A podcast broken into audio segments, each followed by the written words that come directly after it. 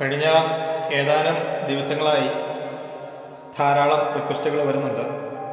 Stress tension ഇങ്ങനെയുള്ള കാര്യങ്ങളെക്കുറിച്ചൊക്കെ ഒന്ന് സംസാരിക്കാമോ എന്ന്.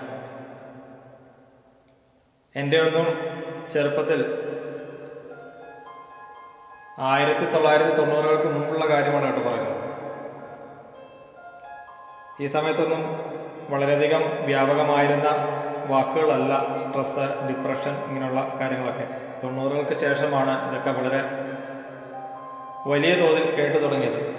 എനിക്ക് തോന്നുന്നു ഇതൊക്കെ നമ്മുടെയൊക്കെ ലൈഫ് സ്റ്റൈലും കുടുംബ ബന്ധങ്ങളിൽ വന്നിട്ടുള്ള മാറ്റങ്ങളുമൊക്കെ ആയിട്ട് ബന്ധപ്പെട്ട് ഉള്ള ഒരു വിഷയമാണെന്ന് തോന്നുന്നു. നിങ്ങൾ ഡോക്ടർ അമിത് റയെ കുറിച്ച് കേട്ടിട്ടുണ്ടോ? Quantum computing. ആർട്ടിഫിഷ്യൽ ഇന്റലിജൻസ് ഇങ്ങനെയുള്ള മേഖലകളിൽ വളരെയധികം പഠനങ്ങൾ ഗവേഷണങ്ങളൊക്കെ നടത്തിയിട്ടുള്ള ഒരു വ്യക്തിയാണ്. അദ്ദേഹം നല്ലൊരു സ്പിരിച്വൽ ഹീ ഹീലറാണ് യോഗ വിഭാസന ട്രഡീഷൻ ഇങ്ങനെയുള്ള മേഖലകളിൽ നല്ല അറിവുള്ള വ്യക്തിയാണ്.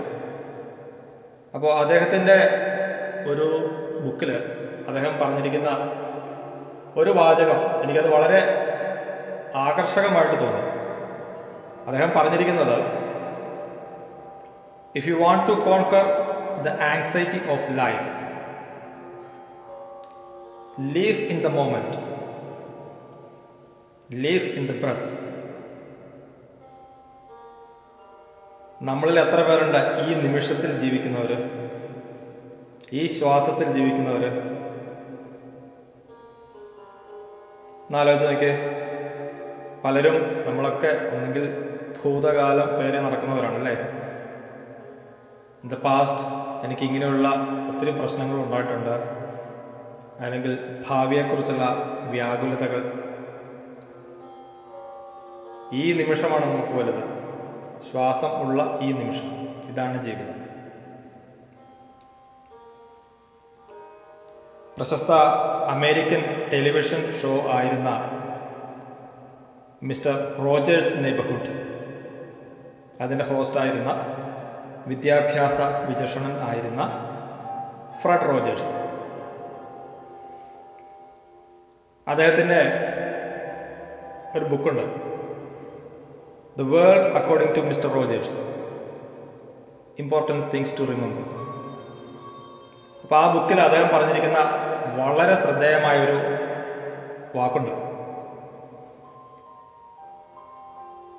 In times of stress, the best thing we can do for each other is to listen with our ears and heart, and to be assured that our questions are just as important as our answers.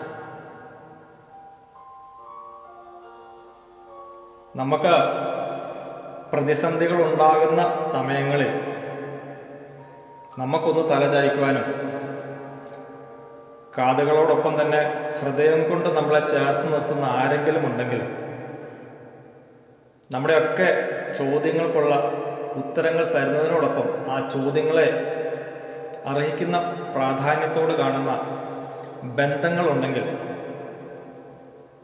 അതൊരു വലിയ ഭാഗ്യമല്ലേ? നമ്മളിൽ ഓരോരുത്തർക്കും മനസ്സ് തുറക്കുവാൻ ആരെങ്കിലുമൊക്കെ വേണം കേട്ടോ. അത് അച്ഛനാകാം അമ്മയാകാം സഹോദരിയാകാം സഹോദരനാകാം നല്ലൊരു സുഹൃത്താകാം ഭാര്യയാകാം മക്കളാകാം. പക്ഷെ ഒരാളെ കണ്ടുപിടിക്കുക എന്നുള്ളത് വളരെ അത്യാവശ്യമാണ്. ഉള്ളു തുറന്നൊന്ന് സംസാരിച്ചാൽ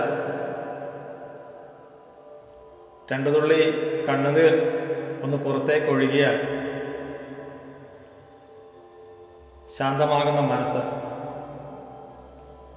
പരിഹാരമുണ്ടാകുന്ന പ്രശ്നങ്ങൾ. ഈ ലോകത്ത് പരിഹാരമില്ലാത്ത ഒരു പ്രശ്നങ്ങളുമില്ല കേട്ടോ. അതിനെ പരിഹരിക്കുവാനുള്ള ഒരു മനസ്ഥിതിയാണ് ഏറ്റവും ആവശ്യം.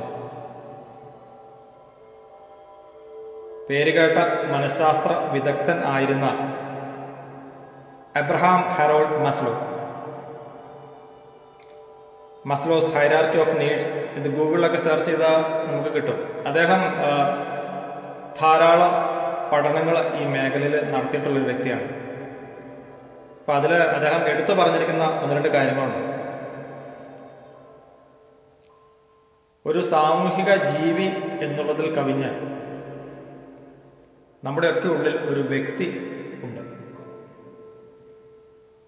നമ്മുടെ കയ്യിലെ പത്ത് വിരലുകൾ പത്തും പത്ത് ഷേപ്പാണ് അല്ലേ എന്ന് പറഞ്ഞാൽ ഓരോ വ്യക്തിക്കും അവരവരുടേതായ ഒരു കംഫർട്ട് സോണുണ്ട് നമ്മൾ ഇടയ്ക്കൊക്കെ സ്വയം റിഫ്ലക്റ്റ് ചെയ്യണം അതുപോലെ പ്രശ്നങ്ങൾ സ്ട്രെസ്സ് ഇതൊക്കെ വരുമ്പോൾ നമ്മൾ നമ്മുടെ ഉള്ളിലേക്ക് തന്നെ എത്തി നോക്കണം. അപ്പോൾ അദ്ദേഹം പറയുന്ന വലിയ ഒരു എക്സസൈസ് ഉണ്ട്. ഞാൻ പലർക്കും പറഞ്ഞു കൊടുത്തിട്ടുള്ള ഒരു ടെക്നിക്കാണ് നിങ്ങൾക്കുമായി ഷെയർ ചെയ്യുന്നത്. നമുക്ക് എന്ത് പ്രശ്നങ്ങളുണ്ടെങ്കിലും നമ്മളൊന്ന് റിഫ്ലക്റ്റ് ചെയ്യുക. നമ്മളിലേക്ക് തന്നെ ഒന്ന് എത്തി നോക്കുക. ഒരു പേനായും പേപ്പറുമായി സ്വസ്ഥമായിട്ട് ഒരിടത്തിരിക്കുക നമ്മുടെ മുൻപിൽ രണ്ട് ചോദ്യങ്ങളേ ഉള്ളൂ. എന്താണ് എന്നെ അലട്ടുന്ന പ്രശ്നം? എന്താണ് അതിനുള്ള പരിഹാരം? നമ്മൾ ആ പേപ്പറിൽ ശാന്തമായ മനസ്സോടുകൂടി നമ്മുടെ പ്രശ്നത്തിനെ ഒന്ന് പകർത്തി എഴുതുക. അതിനുശേഷം ഈ പ്രശ്നത്തിൽ നിന്നും പുറത്തു കടക്കുവാൻ എനിക്ക് എന്തൊക്കെ പ്രതിവിധികൾ ഉണ്ട്? എന്തൊക്കെ പോംവഴികളുണ്ട് എന്തൊക്കെ സോഴ്സുകൾ ലഭ്യമാണ്? ഒന്ന് പകർത്തി എഴുതുക.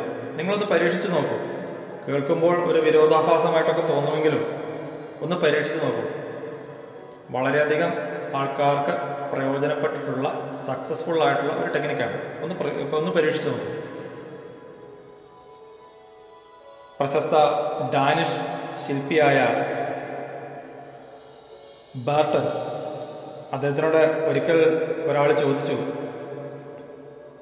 അങ്ങയുടെ ഏറ്റവും മനോഹരമായ ശില്പം ഏതാണെന്ന്? ഒട്ടും ശങ്ക കൂടാതെ അദ്ദേഹം പറഞ്ഞു എന്റെ അടുത്ത ശില്പം. എന്ന് പറഞ്ഞ പോലെയാണ് നമ്മുടെയൊക്കെ ജീവിതം. ഇതുവരെ ഉള്ളതല്ല ഇനി മുൻപോട്ട് വരാനിരിക്കുന്നതാണ് നമ്മുടെയൊക്കെ ഏറ്റവും മനോഹരമായ ആ ഒരു ശില്പം ആ ഒരു ഇമേജ് ഒരു ഭാവി എന്നൊക്കെ പറയുന്നത്. അപ്പം വലിയ ഒരു ലോകം നമ്മളെയൊക്കെ കാത്തിരിക്കുന്നുണ്ട്. ബി പോസിറ്റീവ് വീണ്ടും ഒരു പുതിയ വിഷയവുമായി നാളെ നിങ്ങളുടെ മുമ്പിലേക്ക് എത്താം അതുവരേക്കും സ്നേഹം സന്തോഷം വിപിൻ.